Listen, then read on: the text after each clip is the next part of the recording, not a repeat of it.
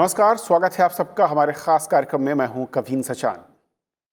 खास कार्यक्रम में आज हम बात करेंगे भारतीय संविधान की और संविधान में मौजूद केंद्र और राज्य के बीच में क्या बंटवारा है, क्या सीमाएँ हैं और क्या शक्तियाँ हैं। भारत राज्यों का एक संघ है और भारत के संविधान में जहाँ एक और विधायिका, कार्यपालिका और न्यायपालिका के बीच शक्तियों का बंटवारा है, उसी तरीके से केंद्र और राज्यों के बीच भी उनकी सीमाएँ तय हैं, उनकी शक्तियाँ तय की गई हैं और जो संविधान को संघीय विशेषता देता है।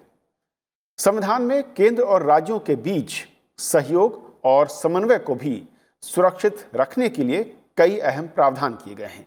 तो आज समझेंगे अपने कार्यक्रम में कि संघ इस पूरे के पूरे अगर राज्यों की बात करें तो किस तरीके से केंद्र और राज्यों के बीच में सीमाएँ कहाँ पर हैं? शक्तियों का बंटवारा किस तरीके से है?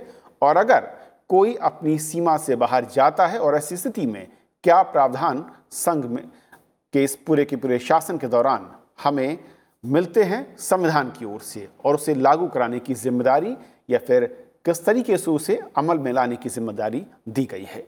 हमारे साथ तीन खास मेहमान हैं। विकास सिंह जी हमारे साथ हैं। Former additional solicitor general of India, sir, स्वागत है। हमारे साथ चारू प्रज्ञा हैं एडवोकेट हैं सुप्रीम कोर्ट में, चारू स्वागत है, और देश रतन निगम साहब हमारे साथ हैं एडवोकेट सुप्रीम कोर्ट, आपका भी सर बहुत स्वागत है। शुरुआत में विकास जी आपसे करना चाहूँगा कि अगर मैं पूरे के पूरे स्ट्रक्चर को देखें, और जिस तरीके से केंद्र और राज्यों के बीच, चाहे वो अधिकारों को लेकर बात हो, या उनकी शक्तियों की बात हो, या फिर एरिया और टॉपिक के लिहाज से उनके दायरे की बात हो, किस तरीके से संविधान स्पष्ट करता है और कहाँ पर अलग अलग रखता है और कहाँ पर एक साथ खड़ा करता है केंद्र और राज्य को।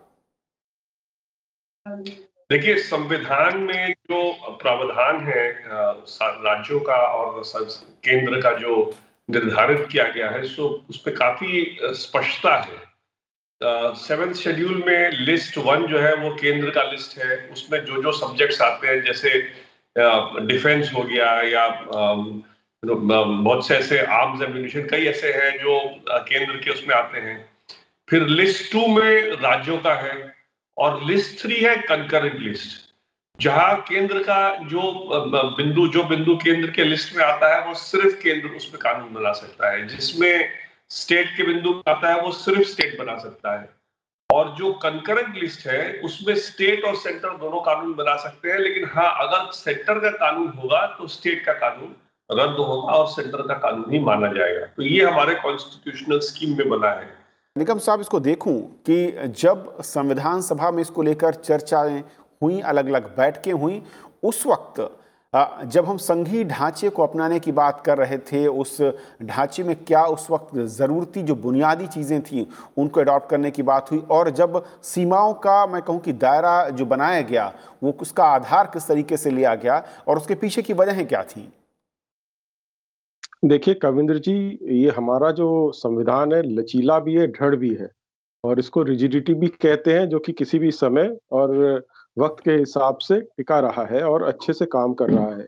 और जो ये जो कानून, फार्म बिल्स वगैरह की अगर हम बात करें, ये लचीलापन उसी वक्त आ गया था जब संविधान, संवैधानिक सभा ने संविधान अडॉप्ट किया था और इसको लागू किया था। जो इंटर स्टेट ट्रेड और कॉमर्स है, वाणिज्य अंतर्राज्यीय वाणिज्य और जो आपका व्यापार है, वो कंकरेंट लिस्ट में डाला गया है, जिसके जिसके तहत ये फार्म बिल्स और लॉज लाए हुए हैं। तो जो मंडी है, जो स्टेट लिस्ट में है तो आप देखेंगे फार्म बिल्स में जो हमारे फार्मर्स हैं, मंडी में भी बेच सकते हैं और वो अंतर्राज्यीय व्यापार और वाणिज्य भी कर सकते हैं। तो दोनों चीज़ें आ गई हैं यहाँ पर। तो इसलिए मैं नहीं समझता हूँ किसी अधिकार क्षेत्र पे का हनन हुआ है, किसी के केंद्र केंद्र के, केंद्र ने किया है, राज्य के किसी भी अधिकारों का। वो अधिकार रखे गए हैं, मंडी भी रहेगी और किसान को ये स्वतंत्रता भी है, वो किसी को भी दीजिए तो ये लचीलापन हमारा जो है, ये हमारा संविधान खुद देता है। और ये जो लचीलापन है, ये बहुत सारी समस्याओं का निदान भी करता है। देखिए अगर संकटकालीन समय हो इमरजेंसी हो तो सं, हमारे केंद्र का हस्तक्षेप वाजिब है और ये हमारा संविधान प्रोवाइड भी करता है। आम दिनों में आपकी जैसे विकास जी ने भी बताया कि तीन लिस्ट है हमारी उन तीन लिस्टों के हिसाब से सारे कार्य होते हैं और जो अधिकार संसद को है या विधायिका है राज्यों की वो अपने हिसाब से उन क्षेत्रों में कार्य करती है। लेकिन केंद्र का कानून मान्य होगा। आप देखेंगे कि अभी जो नागरिक संशोधन कानून जो आया था, उसमें केरला ने और पंजाब ने कुछ स्टेटों ने इसमें रिजोल्यूशन पास कर दिया था, जो कि उनके अधिकार क्षेत्र से बाहर था, कि हम रिजोल्यूशन उस रिजोल्यूशन का कोई मतलब नहीं है। तो वो अगर रिजोल्यूशन इस तरह का पास करेंगे, तब दिक्कतें आती हैं जो जिनके अधिकार क्षेत्र में नहीं जैसे फार्म बिल्स में पंजाब ने इस तरह का किया। देखिए, कानून मान्य होगा केंद्र का। अगर उस पर अगर कोई संशोधन लाते हैं तो वो राष्ट्रपति की मंजूरी के बिना नहीं मान्य होगा।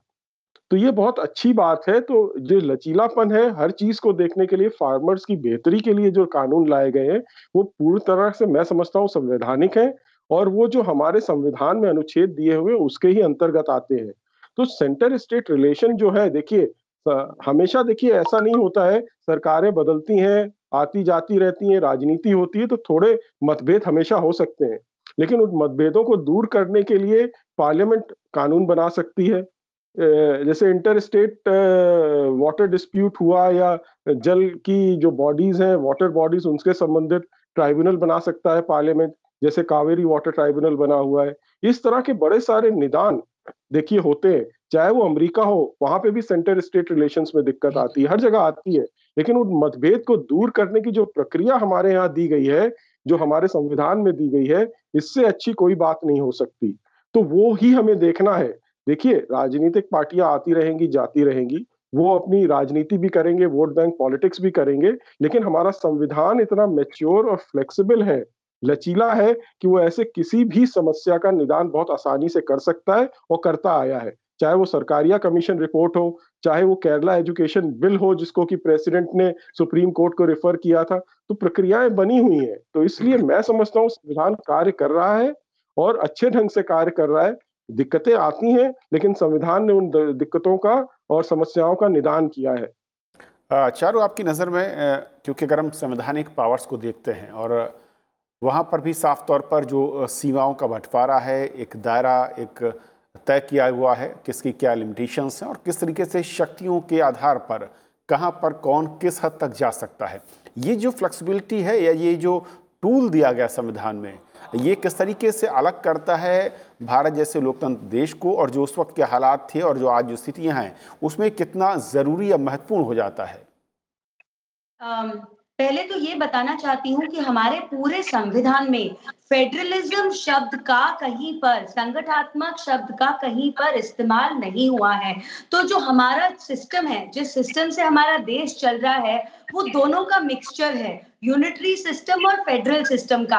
अगर इसको मैं हिंदी में समझाने की कोशिश करूँ तो हमारे देश का जो ढांचा है, वो संगठनात्मक है, लेकिन हमारे देश की आत्मा जो है, वो एकात्मक है। और ये इसीलिए आज महत्वपूर्ण है, क्योंकि जो भारत की संस्कृति है, वो देश बनने के बहुत पहले से चलती आ रही है, और उसको हमें बहुत ज़्यादा आज भी इम्पोर्टेंस देनी होगी। लेकिन जो क्वाजी फेडरल सिस्टम होता है, जो इंडिया है क्वाजी फेडरल है which is a mixture of both federal and unitary system इसमें इससे अच्छा डिविजन ऑफ़ पावर नहीं हो सकता। जैसे कि मुझसे पहले दोनों सर्स ने बताया, तीन लिस्ट है। तीनों लिस्ट में अलग अलग तरीके से बताया गया है। जो most important matters of national importance है, वो यूनियन लिस्ट में आते हैं। जो लोकल मैटर्स है वो स्टेट लिस्ट में आते हैं। और कुछ मैटर्स ऐसे हैं जिसमें यूनियन और प्रदेश दोनों को लॉज बनाने की ज़रूरत पड़ती है, वो कंकरेंट लिस्ट में आते हैं। दोनों की योजनाओं से मिलकर ये देश चलता है। ये बात बिल्कुल ठीक है। शुद्ध रूप से ना हम परिसंगी हैं, ना हम एक हैं। और इस बैलेंस को मेंटेन करने के लिए प्रदेश सरकार और केंद्रीय सरकार दोनों का साथ में काम करना बहुत महत्वपूर्ण है। आप जिस क्लैश की आज बात कर रहे हैं, जिन इश्यूज़ की आप बात कर रहे हैं, उन इश्यूज़ को अगर हम डीप में जाकर देखेंगे तो हम ये समझेंगे कि जो सेंट्रल बॉडीज हैं उनको पहले से ही ऑटोनॉमी दे रखी है। उनको किसी भी प्रदेश सरकार से परमिशन लेने की ज़रूरत नहीं है। उनको प्रदेश सरकार से काम करने से पहले पूछने की ज़रूरत नहीं है। तो आजकल लेकिन जिस तरीके से प्रदेश सरकार चल रही है, उन्होंने वेस्टर्न कॉन्सेप्ट ऑफ़ फेडरलिज्म को इंडिया में इंट्रोड्यूस करने की कोशिश करी है। लेकिन वेस्टर्न जो कॉन्सेप्ट है फेडरलिज्म का सिविलाइजेशनल स्टेट है, जो हमारा प्राचीन भारत जिसको हम बोलते हैं, उसको तो बांटा नहीं जा सकता। आप चाहे दक्षिण से हो या पश्चिम से हो पहले आप भारतीय हैं और इस एहसास के साथ ही हमारे कॉन्स्टिट्यूशन को, हमारे संविधान को लिखा गया है। आज की तारीख में पॉलिटिकल टसल होता है। कॉन्स्टिट्यूशनल टसल कोई पर भी नहीं है। और पॉलिटिकल टसल भी इसलिए होता है क्योंकि बहुत सारी रीजनल पॉलिटिकल पार्टीज़ हैं, छोटी पॉलिटिकल पार्टीज़ हैं, जो ये भूल जाती हैं कि प्रदेश में सरकार बना लेने से वो पूरा प्रदेश आपका अपना नहीं हो जाता। आपकी पर्सनल जागीर नहीं है वो प्रदेश। और आपकी पहली ज़िम्मेदारी आपकी पहली ज़िम्मेदारी ये है कि आप केंद्र के साथ मिलकर काम कर पाए जनता के भले के लिए देश के भले के लिए। विकास जी? देखिए मेरा जो ये मानना है कि जो इस तरह के कोई डिस्प्यूट अगर उठते हैं तो सुप्रीम कोर्ट में डायरेक्टली स्टेट और सेंटर के डिस्प्यूट जा सकते हैं और अगर कोई डिस्प्यूट जो डायरेक्ट स्टेट गवर्नमेंट और सेंट्रल गवर्नमेंट में हो तो उनको आपको हर स्टेट या सेंटर जब भी उस डिस्प्यूट को चाहे तो डायरेक्टली सुप्रीम कोर्ट में ले जा सकता है। लेकिन कई ऐसे कानून है जैसे लॉ एंड ऑर्डर है। अब policing is a completely state subject लेकिन साथ में सेंटर के पास सीबीआई भी है। इसीलिए उस बैलेंसिंग को करने के लिए जिसमें कि स्टेट का जो पुलिसिंग है, उसको सेंटर ज़्यादा हस्तक्षेप ना करे, इसीलिए स्टेट का कंसेंट लेना ज़रूरी होता है। और अगर आपने देखा होगा, इन दिनों में अभी सात या आठ स्टेटों ने अभी कंसेंट अपना विड्रॉ कर लिया है। अब ये हमारे कॉन्स्टिट्यूशनल स्ट्रक्चर की ये बहुत हेल्दी चीज़ नहीं है कि स्टेट बाय स्टेट जितने भी स्टेट्स जहाँ पर की ऑपोजिशन रूल्ड है या जहाँ बीजेपी स्टेट्स नहीं है, जहाँ जहाँ सरकार नहीं है, वो सारे अपना कंसेंट विड्रॉ कर रहे हैं। तो इस तरह का जो एक माहौल बन रहा है, ये मेरे हिसाब से ये माहौल अच्छा माहौल नहीं है। जो इन्होंने सी डबल ए की जो बात की, कानून की बात की, और उन्होंने कहा कि स्टेट्स को रेजोल्यूशन नहीं पास करना चाहिए था सी डबल ए के कानून के खिलाफ। मैं बिल्कुल सहमत हूँ देश रतन जी से कि स्टेट्स का कोई अधिकार नहीं है कि इस तरह के कानून में वो, लेकिन ऐसे कानून कई ऐसे होते हैं जहाँ पर कि भले आपको स्टेट से उनका परमिशन लेने की ज़रूरत नहीं हो, लेकिन एक ब्रॉड कंसल्टेशन का एक सिस्टम होना चाहिए जिसमें कि आप एक जैसे कहते हैं ना स्टेक होल्डर आजकल ये जितने भी नए कानून बन रहे हैं, उनमें आज के दिन में एक स्टेक होल्डर कंसल्टेशन होता है कि जो जो स्टेक होल्डर है, जिनका जिनका इफेक्टेड होंगे पार्टी से, उनकी एक राय ली जाए और उस राय लेने के बाद सर्वसम्मति से कानून को पारित किया जाए। निगम साहब, क्योंकि जब संविधान को देखते हैं तो साफ़ तौर पर न सिर्फ़ सीमाएँ दी गई हैं, हर एक की परिधि है कि कौन कहाँ तक जा सकता है, शक्तियाँ दी हुई हैं, और उसके उल्लंघन के बाद जो विकल्प या प्रावधान है, उसको मैं कहूँ कि रिजॉल्व करने को लेकर, वो क्या कहते हैं और किस तरीके से प्रभावी या कितने प्रभावी नज़र आते हैं? देखिए, हमारा संविधान, जैसे मैंने बोला, समस्याओं के निदान के लिए उसमें बहुत सारे प्रोविजंस हैं और इंटर स्टेट काउंसिल्स बनी हुई हैं और कोऑर्डिनेशन काउंसिल्स बनी हुई हैं, क्षेत्रीय काउंसिल्स भी बनी हुई हैं, अगर कोई डिस्प्यूट हो। और अगर अपने सबसे बड़ी बात देखी जो वित्तीय ढांचा है जो जन गुड्स एंड सर्विसेज़ टैक्स के बाद जो आया, जो 200 अनुच्छेद 246 का के बारे में जो आया आपका, और जिस तरह से सेंटर और स्टेट ने मिलके एक राज्यों ने अपने अधिकार सेंटर को दिए, और ज़्यादातर जो फैसले जीएसटी काउंसिल के हो रहे हैं यूनानिमस हो रहे हैं। कोई भी टैक्स लग रहा है या डिस्ट्रीब्यूशन हो रहा है, कर का और जो पैसों का डिस्ट्रीब्यूशन होता है सेंटर और स्टेट के बीच में, सारे डिसीज़न यूनानिमस हो रहे हैं। बाहर पार्टियाँ राजनीति करती हैं जीएसटी काउंसिल के बाहर चाहे वो वेस्ट बंगाल की हो या केरला की हो, लेकिन उनके जो वित्तीय मंत्री हैं, वो काउंसिल में जाके यूनानिमस फैसले लेते हैं और सब मिलजुल के एक साथ फैसले लेके जिस तरह से जीएसटी काम कर रहा है आज की डेट में। ये अनुच्छेद 246 सितंबर में लोकसभा द्वारा लाया गया था और ये वित्तीय ढांचा हमारा है, उसको एक नए स्तर पर ले गया और बहुत ही आसानी से और बढ़िया तरीके से काम कर रहा है ये। और सुप्रीम कोर्ट में आप जा सकते हैं कोई भी अगर दो स्टेट के बीच में झगड़ा है या केंद्र के राज्य के बीच में झगड़ा है, कोई भी कानून ऐसा होता है तो प्रेसिडेंट रिफर कर सकते हैं सुप्रीम कोर्ट को। तो ये बहुत सारे जो चीज़ें हैं, अगर आप देखेंगे, वो ऐसी हैं जो कि इतने लचीली हैं और उनका निदान भी हमारे यहाँ दिया गया है।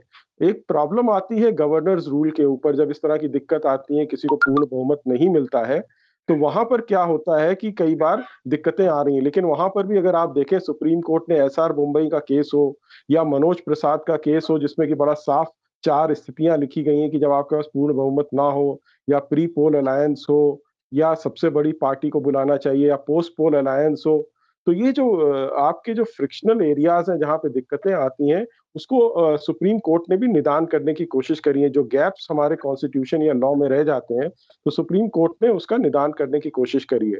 वो सीमाएँ जो उसमें दी गई हैं कि आप अपने अधिकार क्षेत्र में काम करें और उससे बाहर ना जाएँ, उन सीमाओं की देखरेख सुप्रीम कोर्ट बखूबी कर रहा है और पार्लियामेंट भी कर रहा है।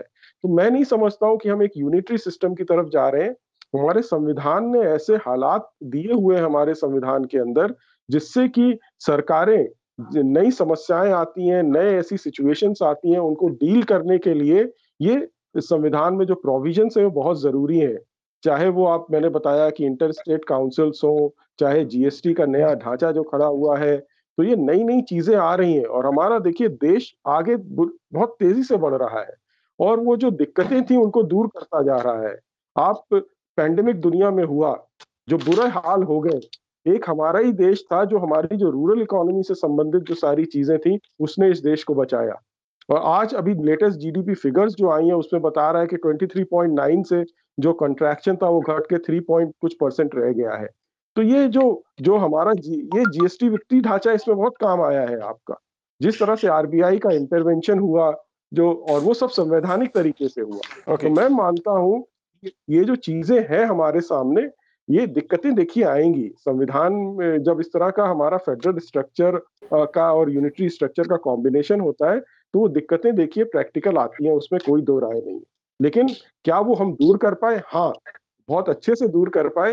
क्या ये दिक्कतें आगे आएँगी? हाँ ज़रूर आएँगी, लेकिन उनका समाधान भी निकलेगा।